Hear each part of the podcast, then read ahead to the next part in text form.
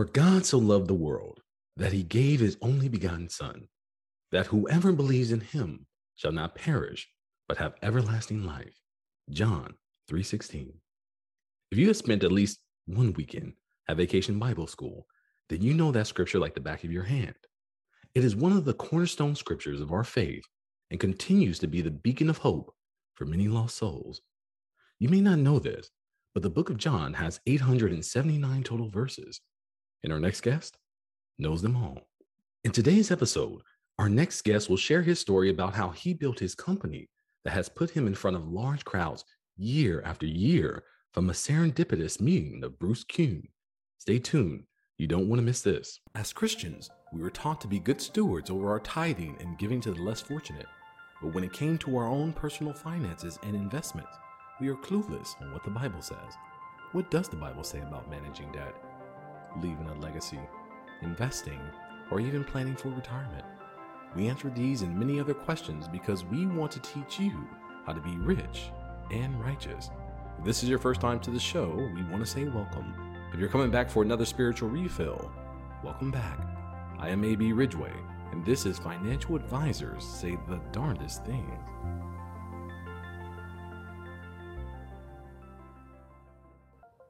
Welcome back. Once again, I'm your host, A B Ridgeway, and we have an exciting episode for you today.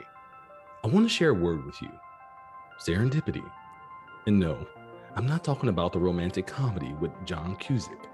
Serendipity means the occurrence and development of an event by chance in a happy or beneficial way.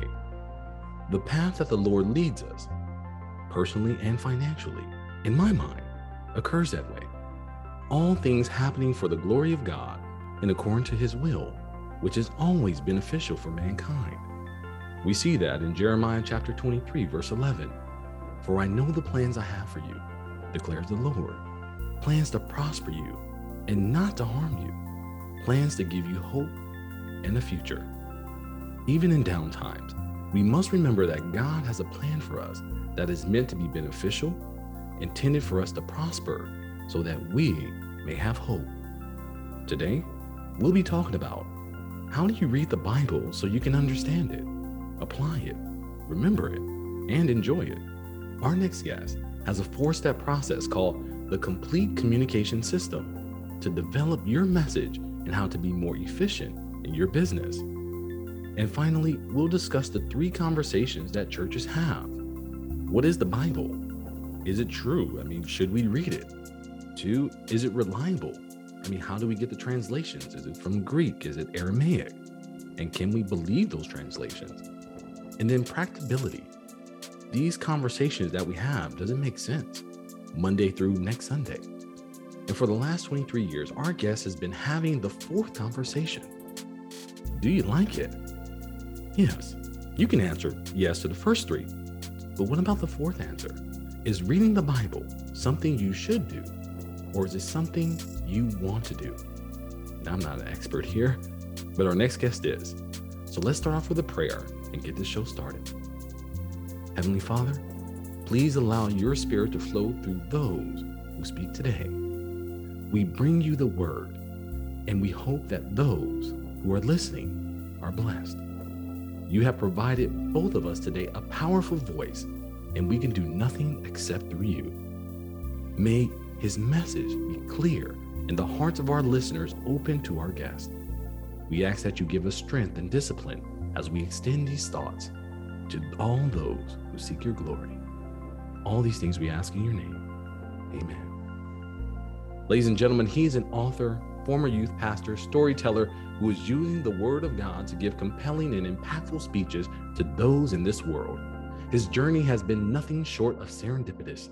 His presentations of word-for-word scripture expanded into speaking about how to study the Bible relationally, not informationally. His speaking expounded into writing books and blogs, writing expounded into the video course. The course is expounded into the Bible Life Community, the private online environment where together you can read, study, and discuss the Bible together, and only God knows what will be next in his faith-driven journey. Ladies and gentlemen, I want to welcome Keith Ferrin to the show to tell his story about how God is using him to expand his kingdom. Hello, Keith. Hello, A B. Good to be here. Thanks for having me. Good, good, good. I'm very happy to have you on the show. Well, let's start the listeners off by telling them a little bit about yourself. Yeah, I'm a husband and a father to three kids. We're we're covering our bases at this season of life. My uh, my oldest is in college. My middle is in high school. My youngest is in mi- in middle school, and my wife teaches kindergarten. So we've got every schooling, you can, and she's finishing up her master's. So we're wow. like doing everything that we can to, to grab this. So I'm just I'm just herding cats. But uh, yeah, I've spent the last twenty-six plus years uh, traveling and speaking, and spent about the last fifteen to twenty of those also coaching people who do speaking and writing in the area, you know, so helping them public speaking wise, and also helping people that uh, are writing books and, and help with the self-publishing process and, and all of that. So, wow, that's a lot on your plate. Oh, right yeah. At this point, can we start at the beginning? How did you start getting on that stage? Yeah, well, well being on stage was something I started really, uh, really early, because I was in college. I was helping with this student-run ministry called Rejoice. It was a worship night every Wednesday night, and it was developed by students, for students, and run by students. There were no faculty or anything. And uh, and so I was one of the leadership team of that. So I would speak at that. So I, I, I was one of those weird people who uh, most people hate public speaking. And it was always something that came naturally to me, something I enjoyed, something I looked forward to.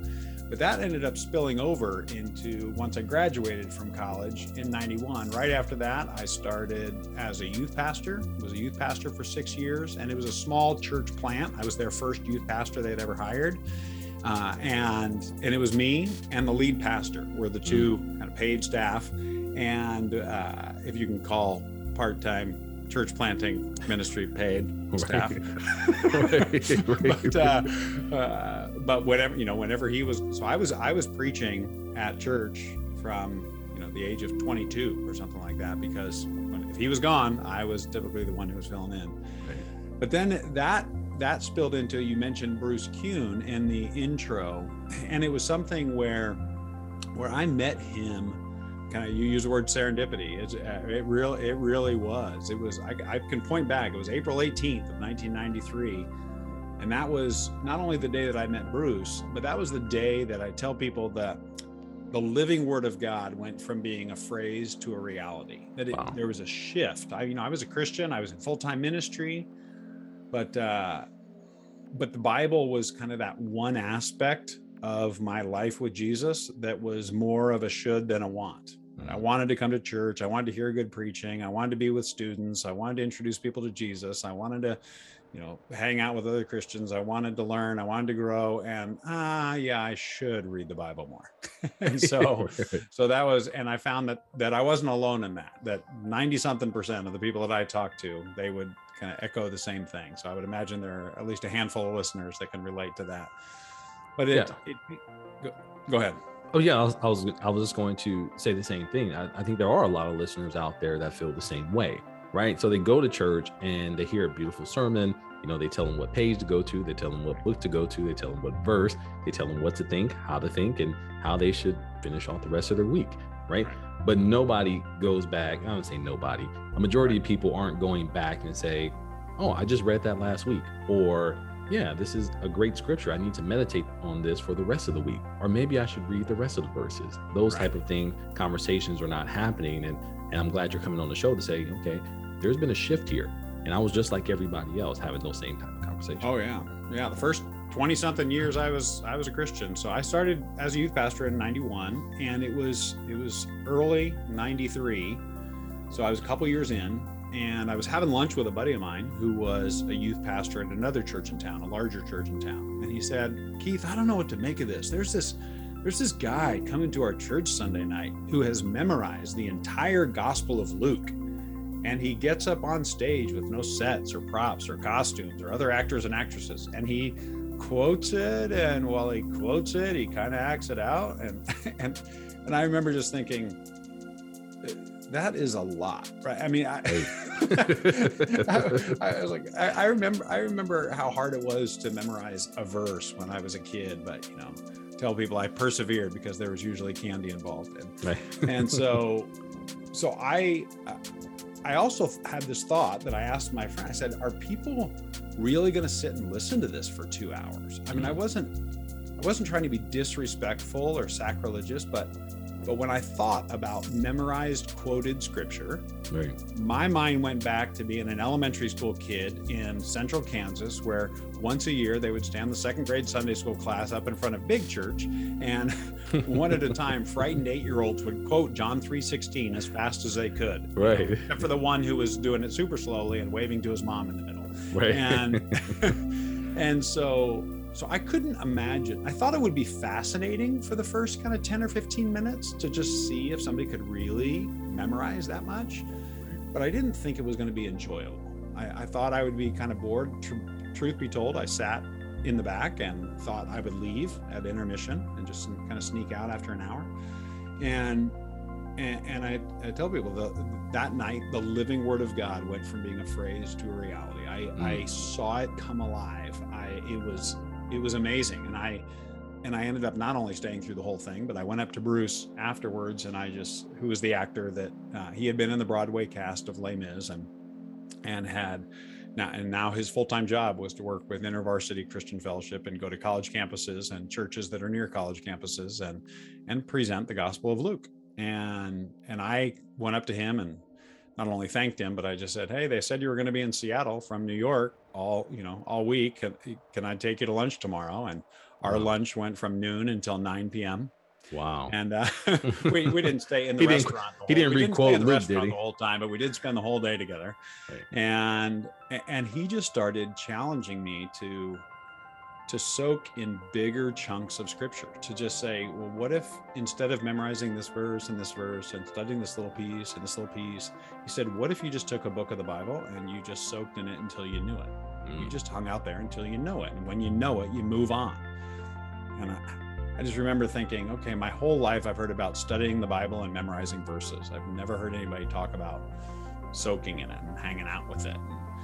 And so that summer of ninety-three, I just, I, I just took Philippians and I, I read Philippians, which is, I don't know, fifteen, sixteen minutes if you're just kind of reading at a normal pace.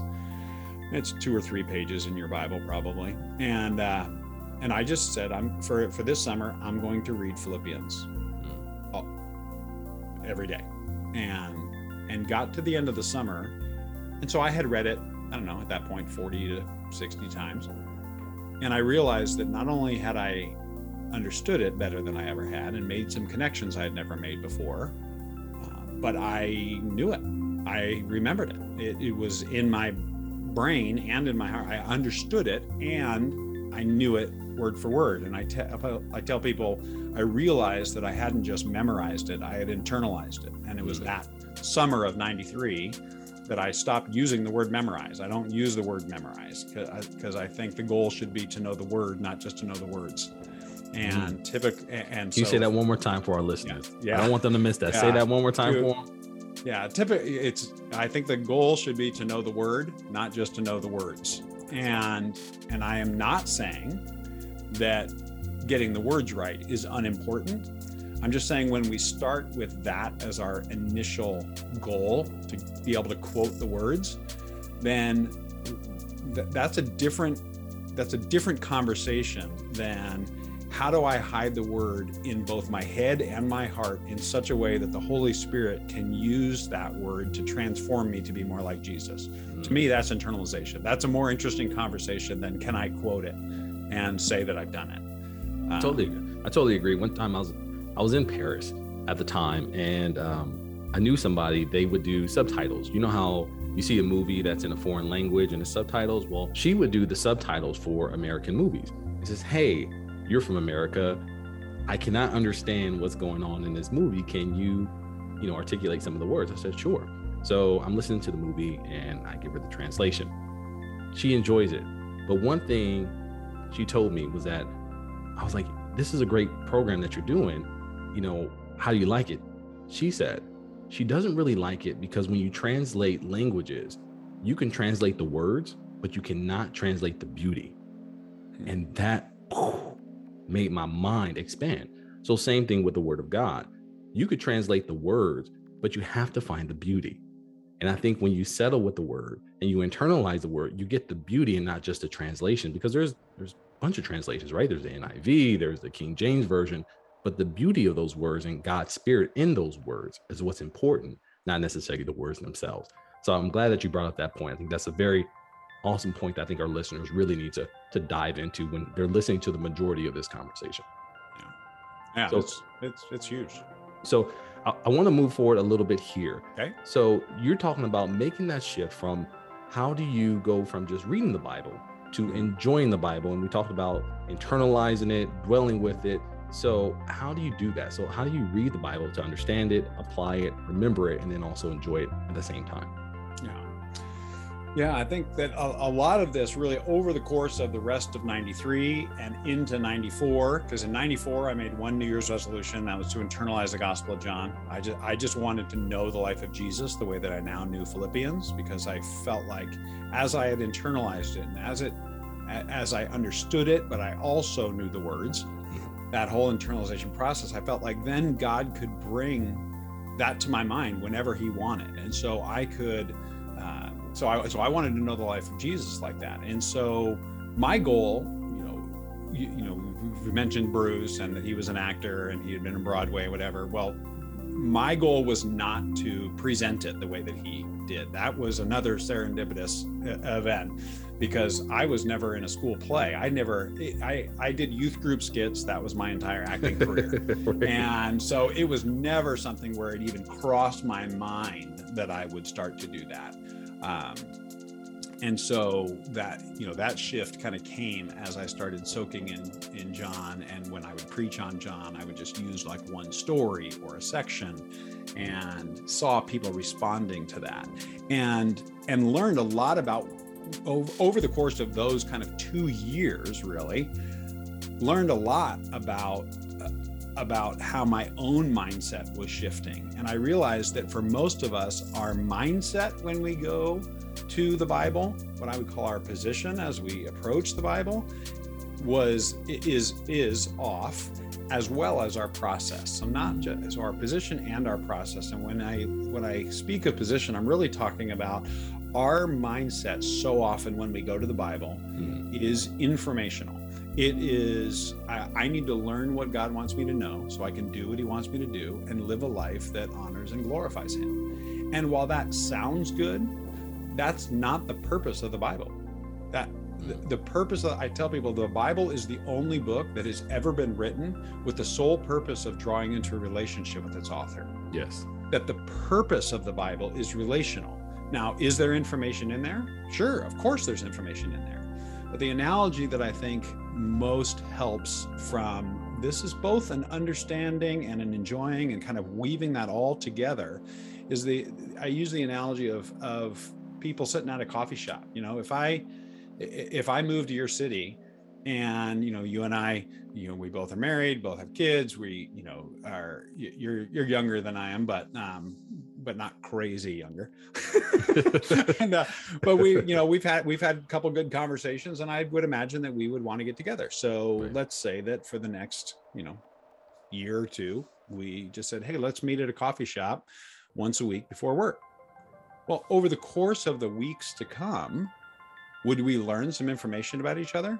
Yes, of sure. Course. Of course, we'd learn some information. We don't, you know, I, I, I know that I know that you're married and you have kids. I don't know how old your kids are. I don't know how you met your wife. I don't even know your wife's name. And, you know, we'd learn information. You don't know my wife's name. You've, I've given you in the intro a little bit more information about the ages of my kids, but we'd learn a lot about that. We'd learn about like what food we like, what movies we like, what, you know, parts of the Bible stand out to us, how we even came to faith in the first place. Right. All we'd learn so much more information about each other. But imagine if week one, I pulled out a notepad and I and at the top of the notepad, it said fifty-four things I need to know about A B for him to be my friend.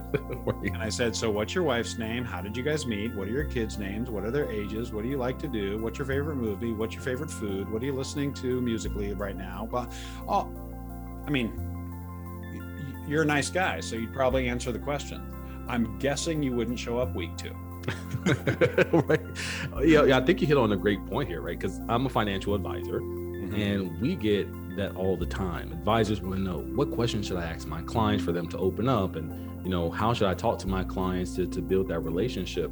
And I am consistently telling them, it is a relationship, just like you said. The more time that you spend with the client and close your mouth, the more they're going to open up, the more you're going to learn from them.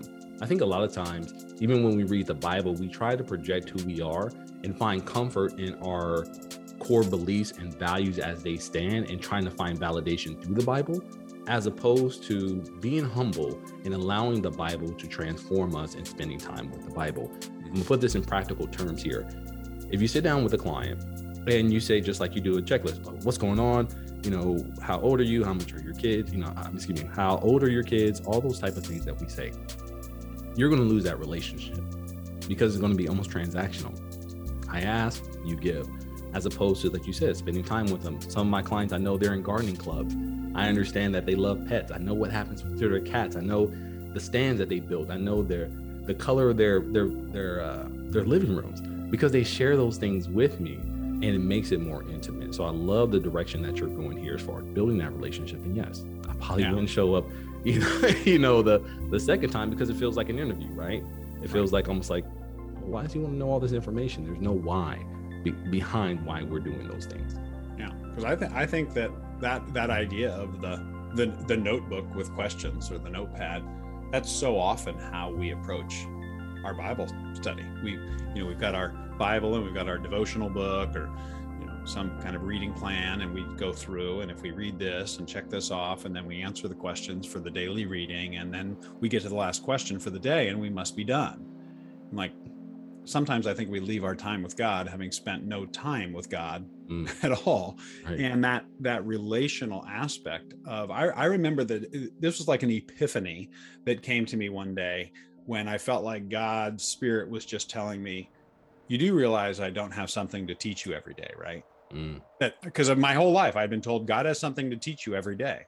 And it's like, as a father, I know that there are days that I teach my kids something. And there are yeah. days that I discipline them. There are days that I comfort them when they're struggling. There are days when I encourage them or inspire them to be more than they would be on their own. Yes. And there are also days when we watch a movie. Right. Or exactly. we go for a walk, or we play with the dog, or, and those days are not less valuable. And so I just felt like God was kind of asking me in my spirit, just saying, do you really think there that every single day I just want to teach you stuff?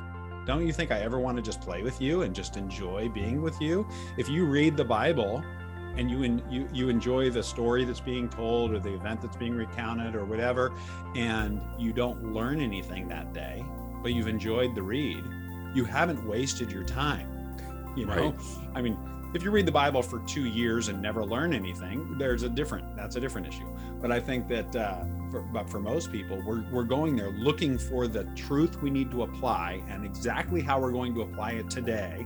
And we're, because we're constantly seeking that out, if we can't, if we can't discern the, the specific truth in that passage or the application point, we somehow feel like we've failed. Right. I'm like, well, I mean, going back to you and you and I having coffee, if, if we had cup of coffee there over the course of the two years, that there would be days when you teach me stuff, and there'd be days when I'd teach you something, or you we get to know each other really well, and we'd be able to see kind of when, when is somebody's attitude off, or when are they struggling. You can just, you'd be able to tell that from the look on my face.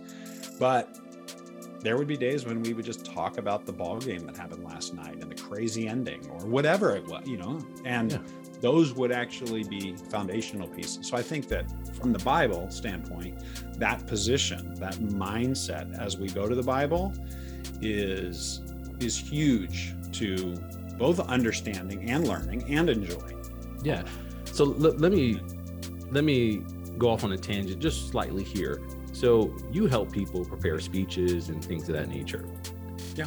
I love this concept of using the Bible as a benchmark to everything else that we do in our lives, almost like that practicability aspect that we talked about a little bit earlier, that we'll we'll talk about um, in the second half of this, this conversation. But on stage, when I look at you, you're very charismatic, you're funny, you're engaging, and you know your material.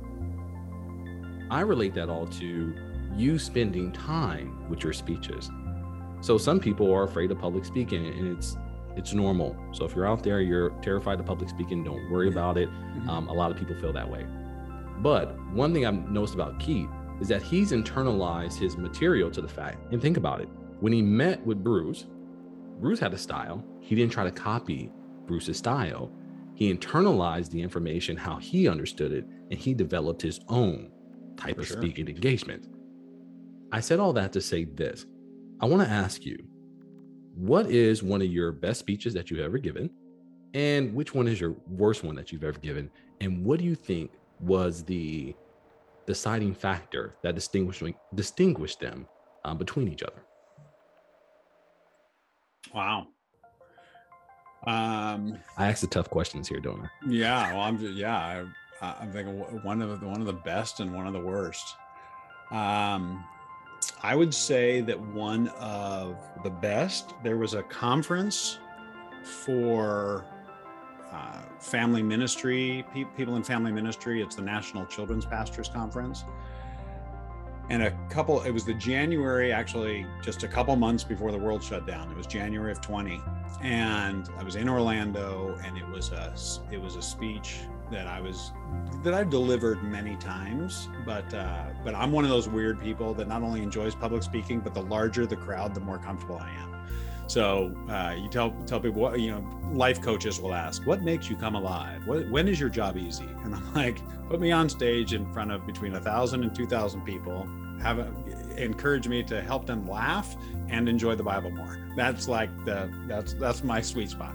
And so that was one of those situations where I was teaching the, not only this, the principle that I, I said of relational Bible study, but also the process of what I call reading more, where you're reading bigger chunks and reading out loud and reading the same passage, soaking in it. And, and, and so I was walking people through both that position and the process, and had about, I don't know, forty minutes or so, which is probably forty minutes too short for me, but uh, but it was just something where the the connection with the audience, the way the room was set up, I mean, it's just all all of that, and something I was passionate about and and felt um, well prepared for after years of doing it, teaching it, and writing about it, writing books about it, and studying it. So, all right, ladies and gentlemen, we're going to take a quick break, and we're going to come back with Keith's worst presentation. So we talked about the best. When we come back, we're going to talk about the worst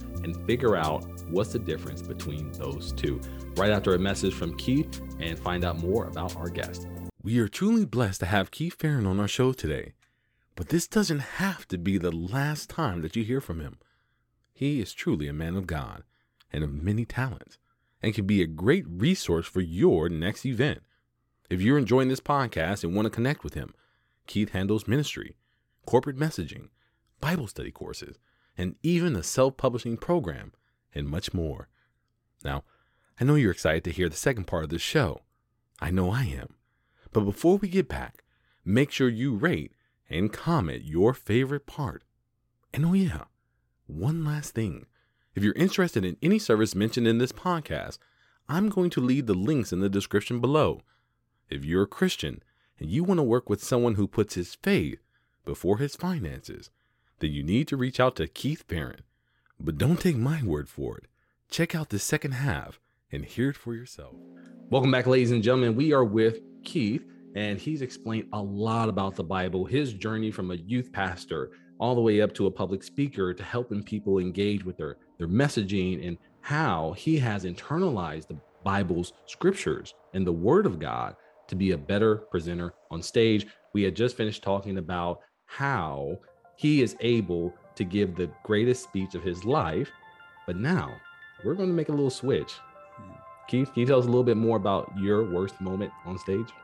Yeah, my my worst, believe it or not, was fairly recently. Uh, it was just last fall. And it was one of those things where I was I was actually presenting the Gospel of John. It didn't, you know, we're kind of in the tail end of this pandemic, hopefully.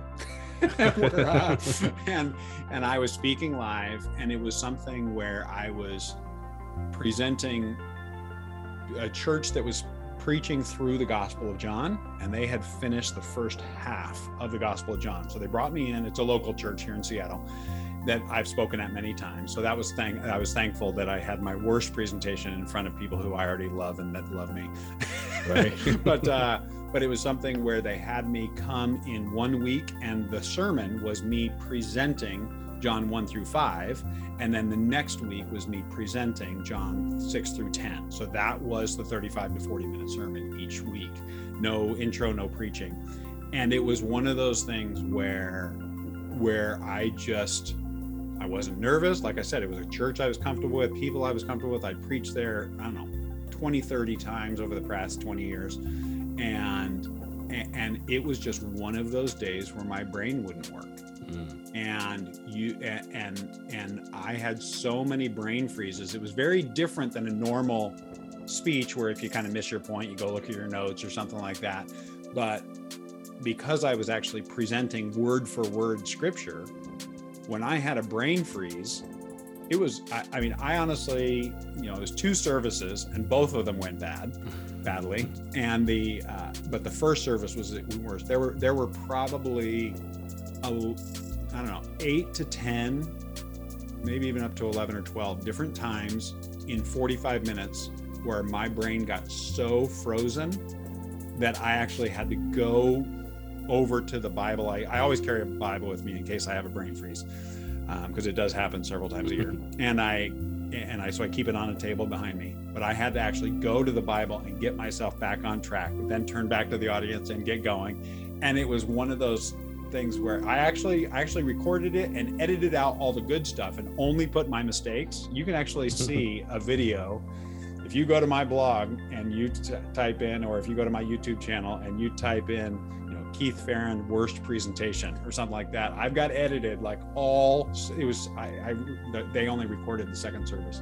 So that was when I only made, I think six, but I've edited them all out. So you can see, you know, that even somebody who has done this for a living, and it's, and it's, it, it was just one of those things where, where even in that, what I will come out of that saying was the conversations. Uh, I ended up writing a whole blog post and including the video in it about the what I learned from that, because there were so many conversations that afterwards that that I had with people who were in the audience who either didn't realize I was quoting scripture until I went back and opened my Bible, and they and they heard scripture differently moving forward, mm. or it gave, you know, the way that I handled it and kind of laughed about it, and, and the, you know, and different, there were different conversations that happened, all pointing toward the goodness or the grace or the mercy or the generosity of God, that, that I wouldn't, I wouldn't change it. I mean, I would. I mean, hopefully next time it won't go that badly, but it was one of those things for that morning and that audience and those people, my mistakes actually helped them point closer to Jesus or more toward Jesus. And so I'm like, all right, that's fine. I think that I like that. You know, I like that idea because, you know, when we are honest about our mistakes, it makes us human, because humans do make mistakes, right? Yep. And it's okay. One thing I always try to teach my listeners is that you want to fail often, you want to fail fast, but you also want to fail forward. The thing is, a lot of people find failure and they stop. They stop getting on stage. They stop trying to find the light at the end of the tunnel. They stop trying to find the people that are relating to them and are going to encourage them. Like you said, God let, allowed you to fail in the right environment around people who loved you, right?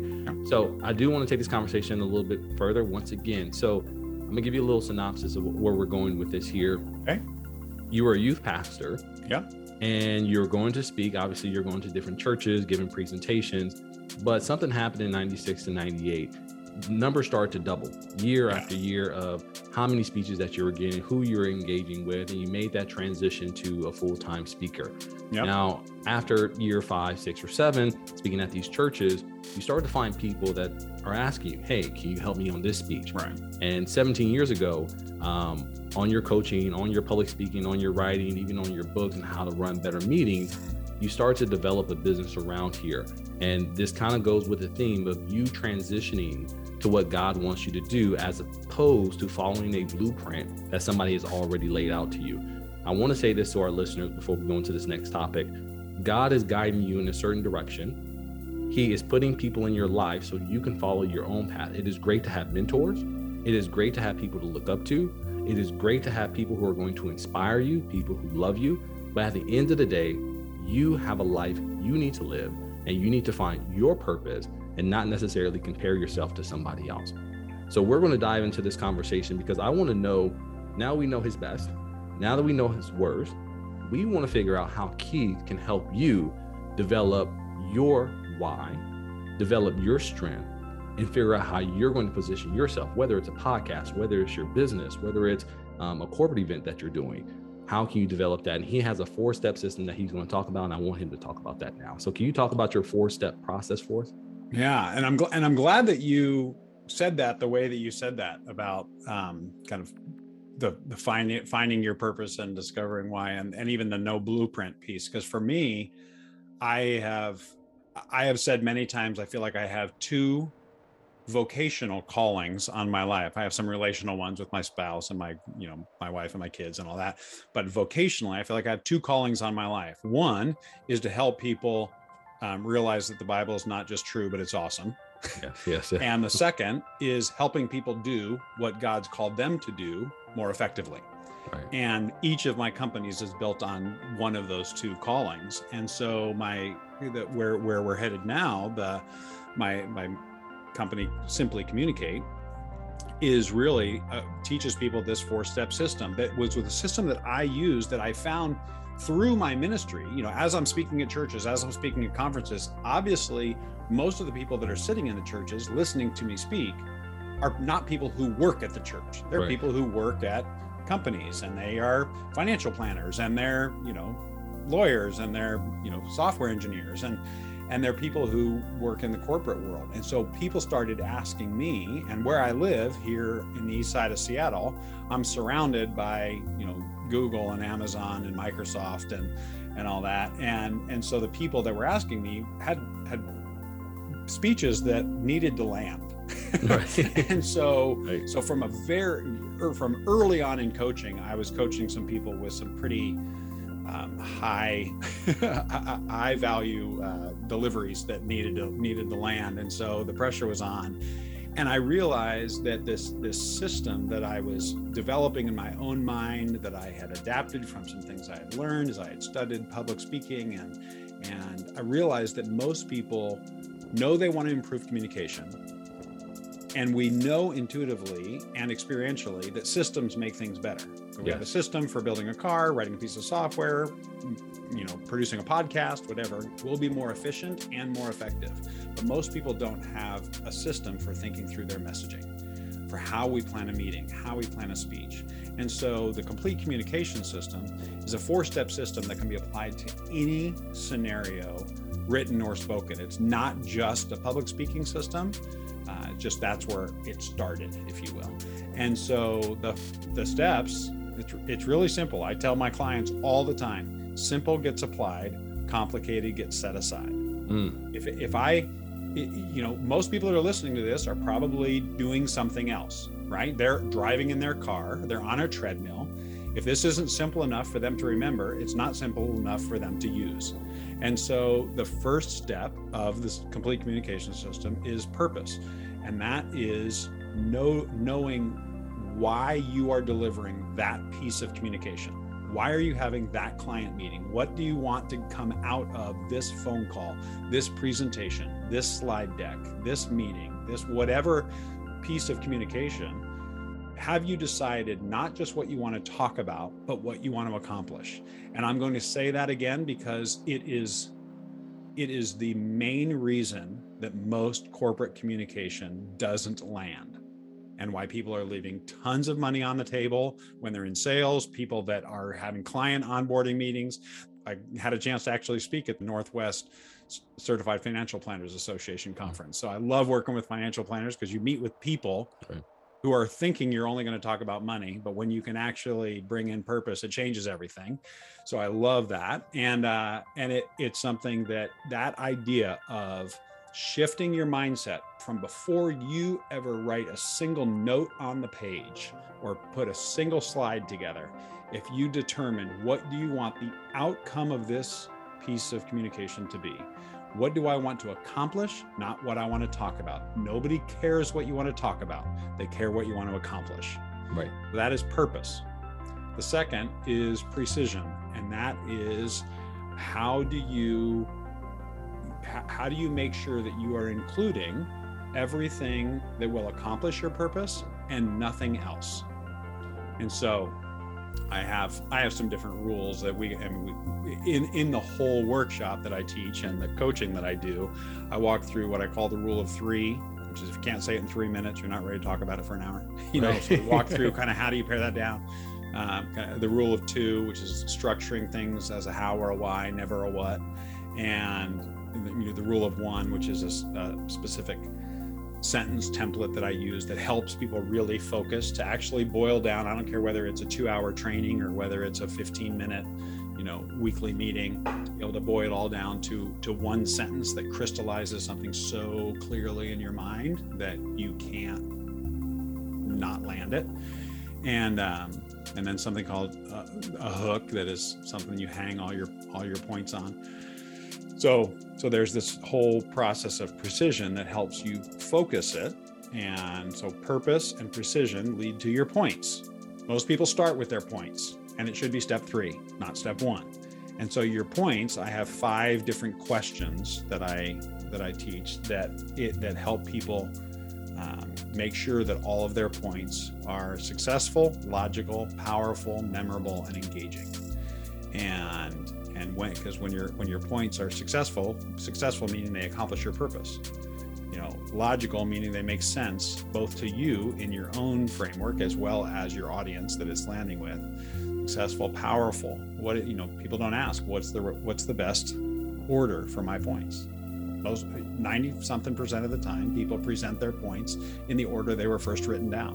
Huge mistake, you know. And then you know, memorable, when you have.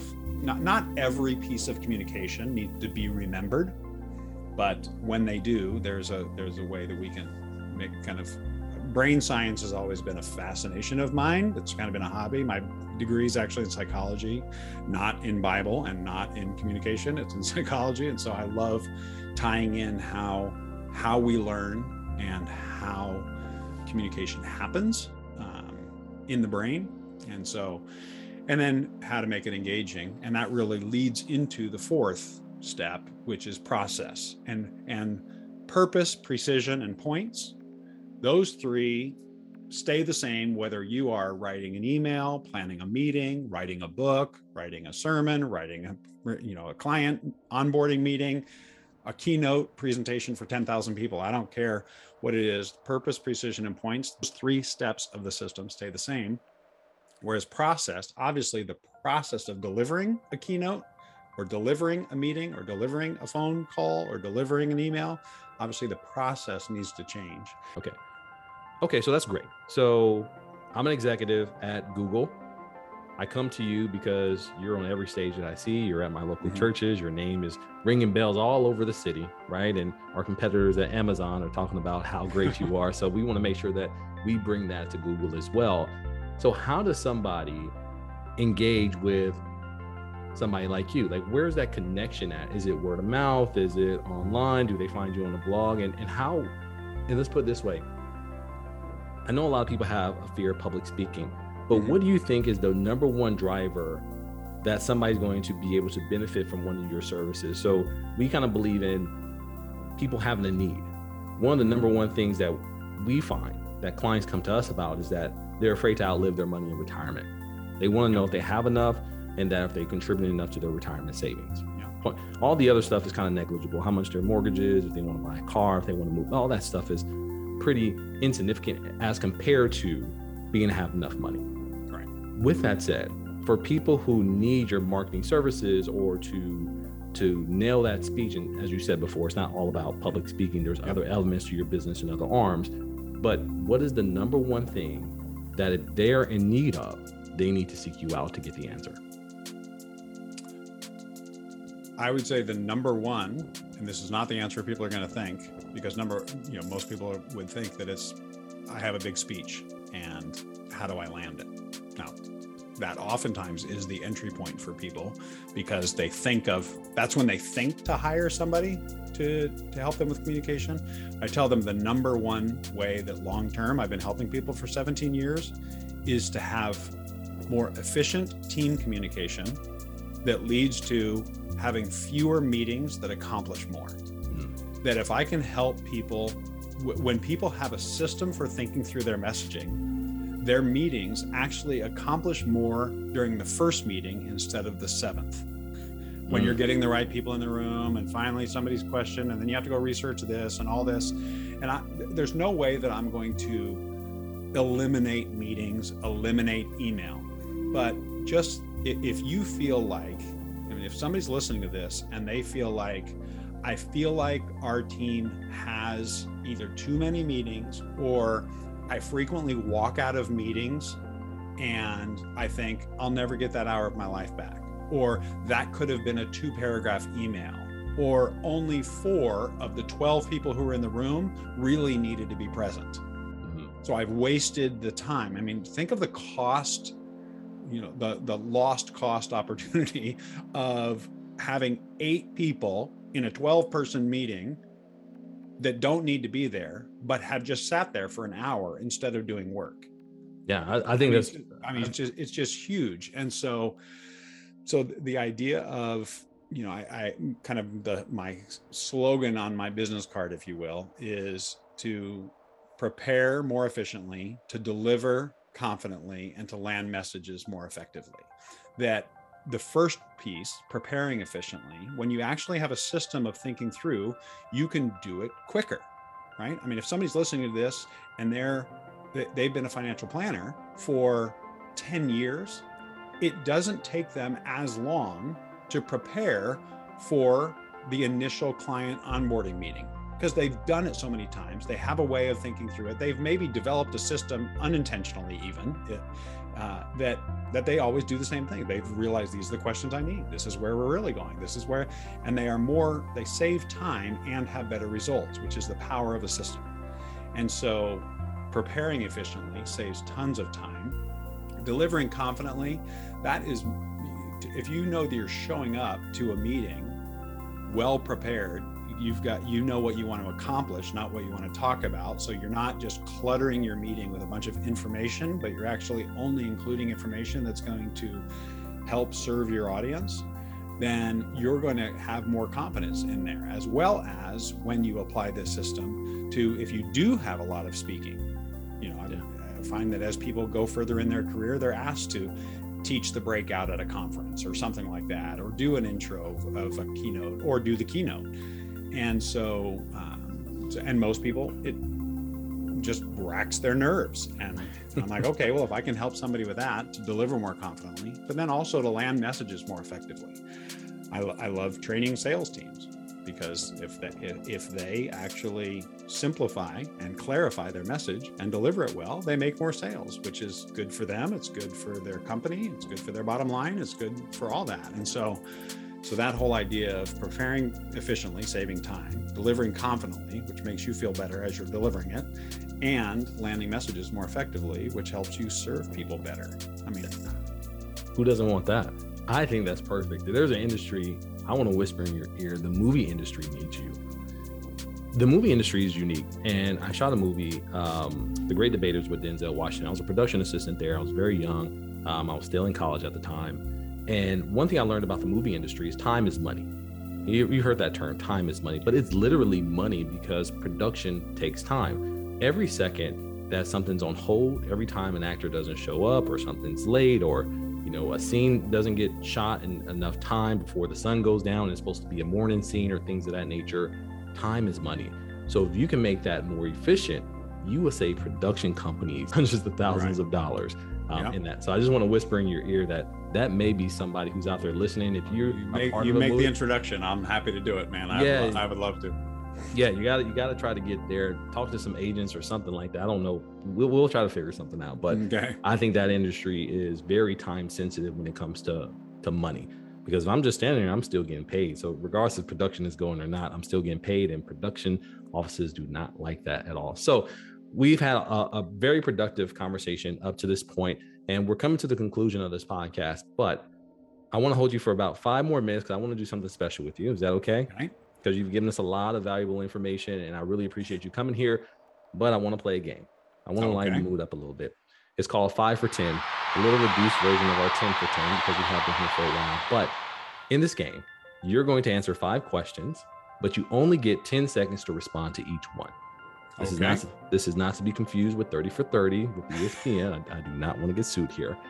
But this I is get thirty minutes for each answer. Okay, yeah. I heard that. Right. So let's go. You're, are you ready? It's five for ten. Okay. First question. For anyone who is inspired to memorize the Bible, and you don't like memorize, but internalize the Bible or book of the Bible, which one would you encourage people to try to memorize first? And you can't say Philippians because that was the first one that you memorized. Okay. Then if it's not going to be that one, then I would say either Second Timothy or Ephesians. Those both are short, so they're manageable for your brain, as well as they all they both have verses you've heard out of context, that internalizing the whole book just brings context to something that you're already moderately familiar with. Perfect. Number two, you talk about relationships and how you said your primary focus has gone from learning about God to hanging out with Jesus. What are your recommendations for someone to build a relationship with other like-minded individuals? Yeah, if people want to take that to take that to heart and to the next level, that it's why I created the Bible Life Community. It is my membership where I teach live every week, and I, people have access to all of my resources and courses, as well as it's that community place where we can read and study and discuss, ask questions together. So the Bible Life Community, people can find that at Bible Life Community dot com. Perfect, perfect. Number four, is the Ferrin Five trademark? No, but it probably should be, huh? I, I don't know that I don't know that we need I don't know that we need to with the unique last name of Ferrin. I don't see a whole lot of Ferrins out there. So. All right. Number five, since you are a speaker in the Christian space, this is a trivia question here. So I'll call it uh, a name a speaker. As a college dropout who spent seventeen years behind a camera and who had a fear of public speaking, took the stage in nineteen ninety-nine after the passing of his father. The words he recalls saying to himself were, "You're not good enough. You don't have what it takes. Those women are right. You'll never be as good as your father." He is now one of the most prolific speakers the Christian industry has ever known. Who is the speaker? Is it T D Jakes, John Maxwell, or Joel Osteen? Wow. Um, T D Jakes. It's Joel Osteen. Close, close. A lot of people didn't know this. He was he was actually behind the camera before he took over the major church there. Wow. Well, con- congratulations, Keith. Thank you for coming on the show and sharing your experiences with our audience. Ladies and gentlemen, I hope that you've been blessed. Don't worry, this may not be the last time that you hear from Keith. As many of our listeners know, that we are planning to have an end of the year reunion for all of our guests.